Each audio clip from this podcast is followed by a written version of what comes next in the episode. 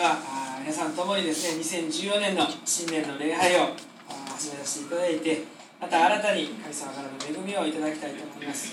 皆さんハレルヤハレルヤ。感謝いたします。新年の第一の感謝礼拝回ってきました。聖書の箇所は呼ぶ記ですね、えー、教会学校でももちろんこの呼ぶ記なんですけれどもこれほど私たちの人生にですね深く差し迫ってくる聖書の物語もないというふうに思います。聖書っていうのはもちろん、えー、何回も何回も写経されて続いてきたものなんですね。で非常に厳格なルールがあるんです。でおいそれと書き写してはなりません。もちろんユダヤ教の時代もですね祭司やらいろんな選ばれた人たちたちがこう厳重にですね書き写す。それがボロボロになるまではちゃんと使ってそしてそれは廃棄するっていう約束があるね。同じものが何回もずっと大量に残されるということではないんです。ですからあの司会写本の発見の時などは世界中がまあ驚いたわけですね。これほどまとまって原点が出てくるなんてことは考えられない。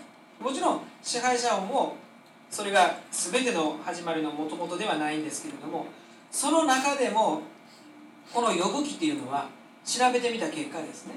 ほとんど変わってないということが分かります。他の聖書はですね抜け落ちてる箇所があったりとか明らかに編集の過程が見られるというのがあるんですが呼ぶ記はですねこんなに長いんですけど42章まであるんですが一言一句ほぼそのまま伝わってないということが分かったんです。ということはどれほど大事に読まれてきたかということですね。どこも違えずにこれはこのまま神様からいただいた言葉として守り抜かれてきたということの証なんですね。非常にまサタンが出てきたりですね物語チックなんですけれども真髄をついてるわけなんです信仰生活で要は皆さんよくご存知の通り正しい人が苦しむっていうテーマですね。いつの世にもこれはもうテーマです人間の。正直者がバカを見るとかですね。悪いことしてる人が栄えるとか。どうも我慢ならんことが世の中にいくらでもあるわけです。でこんなに正しく真面目に正直に生きているにもかかわらず不幸が襲ってくるというこの命題です。これは一体何ぞやということですね。それに応えるために非常にこの長編の呼ぶ気が編まれているわけなんですけれどもどこも矛盾をきたしていない。結局そう受け取ったわけです。これが人間人であり神と人との関係であり神を信じて生きているということはこういうことだと語り継いでいるわけなんですね。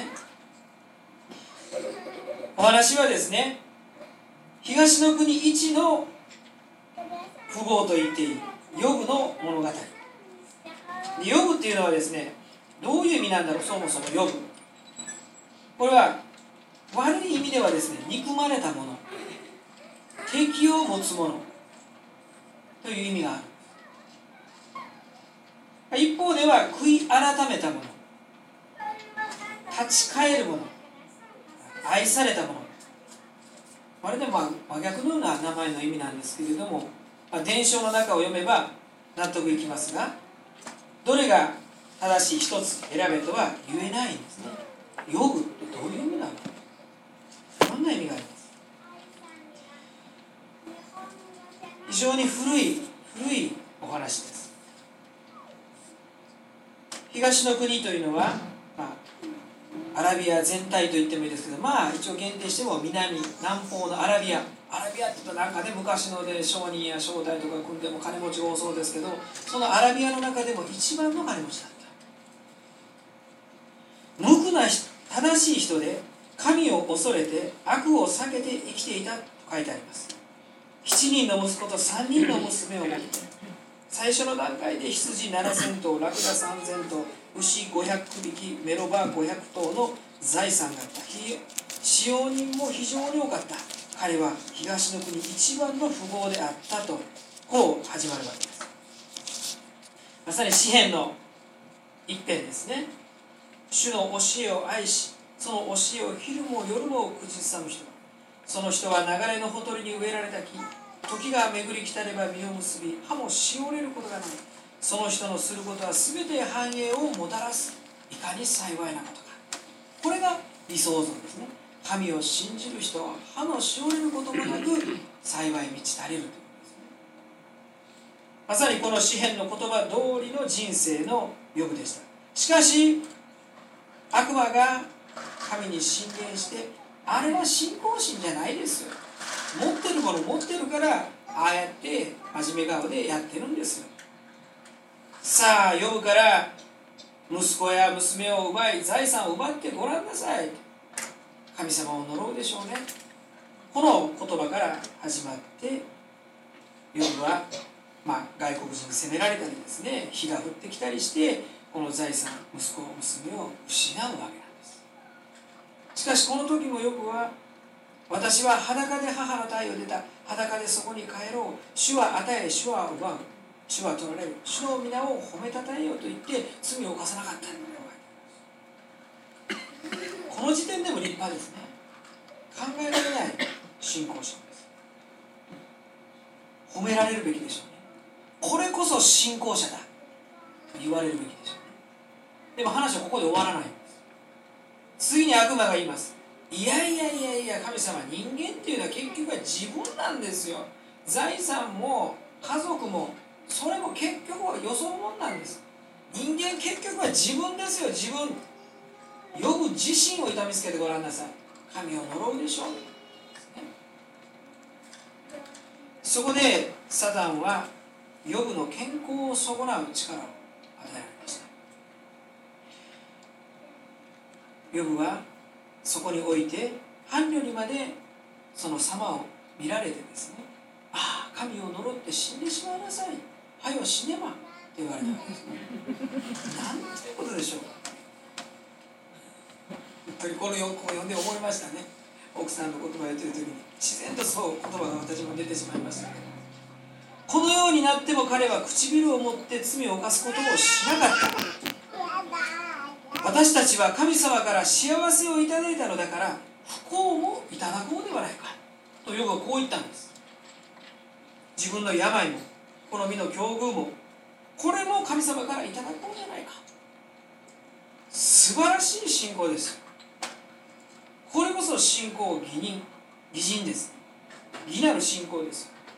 そしてこれこそがあなた方の目指すべき信仰ですよ。エンディングと言ってもいいんじゃないですか？でも終わらないんですよ動きが信仰って何かってみんなが求めてるんですね。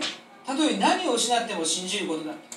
自分が傷ついたって自分が無になったって信じることが信仰です。これが義です。動きは終わらないんです。まだ終わらない。ここでご利益信仰なんてですね。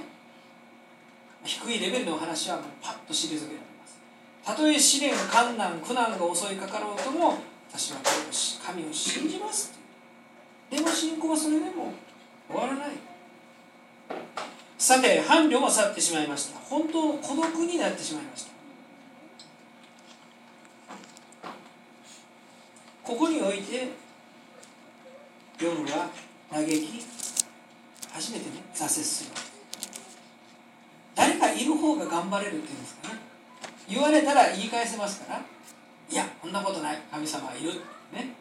やめときなさい。いやいやいややるよしかし孤独になった時。誰も何も言ってくれなくなった時にヨブは嘆くんです。母の体のうちに死んでしまえばよかった。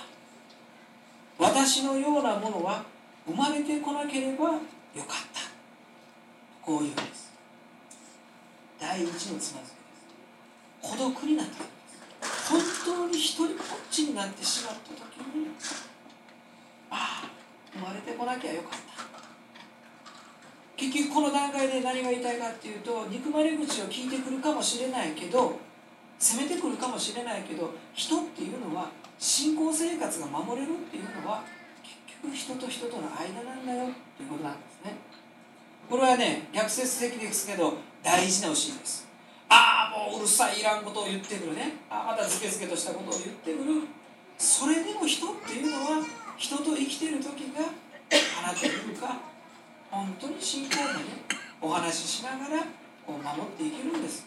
本当の一人ぼっちになったらああもう生まれてこなきゃよかったになるんです。孤独っていうのはそれぐらい私たちの信仰にとってですね大変大きな試練だということ。ですさてそこにですねありがたいのかありがた迷惑なのか分かりませんが3人の友人がやってきました。もちろん心配して見舞いに来たんですよ。そしてヨブのありさまを見て驚いたんですね。南アラビア一の大富豪だったヨブが全てを失ってボロボロの体でそこにいる。横たわっている。そこで3人の友人はおそらくお見舞いをしたんだろうけれどもそばにいるとまたこれが人間関係の疎ましさであって一言言ってみようって口を開くんですね友人があなたを疲れさせるだろうけれどもちゃんと前置きはするんです。ね。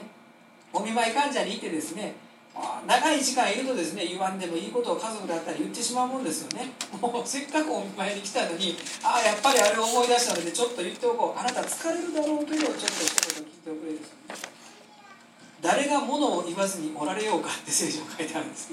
言いたいんですね人はね。そんなかわいそうな状況なのに言いたいんですよ。そして何か正しいことを言ってあげようとまあ親切心でこの友人たち3人は言葉を変え方法を変えてとにかく言い続けるわけなんですねよくにね。とにかく言うんです。何を言う？結論的に言えば因果応報なんです。ねこんだけひどい目に遭ってるんだから君何か悪いことしたんじゃないの？とりあえず悔い改めといた方がいいんじゃないか？っていうわけです。これが答えです。友人さんに言ってきて。でそれが結果その結果ですよ。悔い改め結果治ってほしいからですね。友人がここまで食い下がって言うのは。疲れるだろうけど言いたいわっていうのは彼に元通りになってほしいからです。親切心ですねとにかく呼ぶになってほしいという気持ちはあるわけです。ということは今の現状の予部はやっぱり友人としてでも受け止めきれないんですね。暴れすぎて不幸すぎてかわいそすぎて愛せないんです。元通りの予部にならないと愛せないんです。呼ぶよと言ってその病に醜く崩れていこうとしているその体を抱きしめて呼ぶよって愛することができない。言葉をつないでつないでつないで悔い改めろ悔い改めろ。そして元通りの呼ぶになれ。そうしたらっていうことが人間の限界なんですね。これも人間関係なんです。そのままの呼ぶを受け入れることはできなかった。でそれに対してヨブは一生懸命になってまた答えます。答えに答えるんです。いや私はそんなしてない。いや私は神の前に間違ったことをしてないって言うんです。で子供がですね自分の子供が心の中でもしかしたら神を呪ってるかもしれないから毎朝ちゃんとそれを生贄を捧げてそれも償ってきたっていうんですね。そこまでやってきた。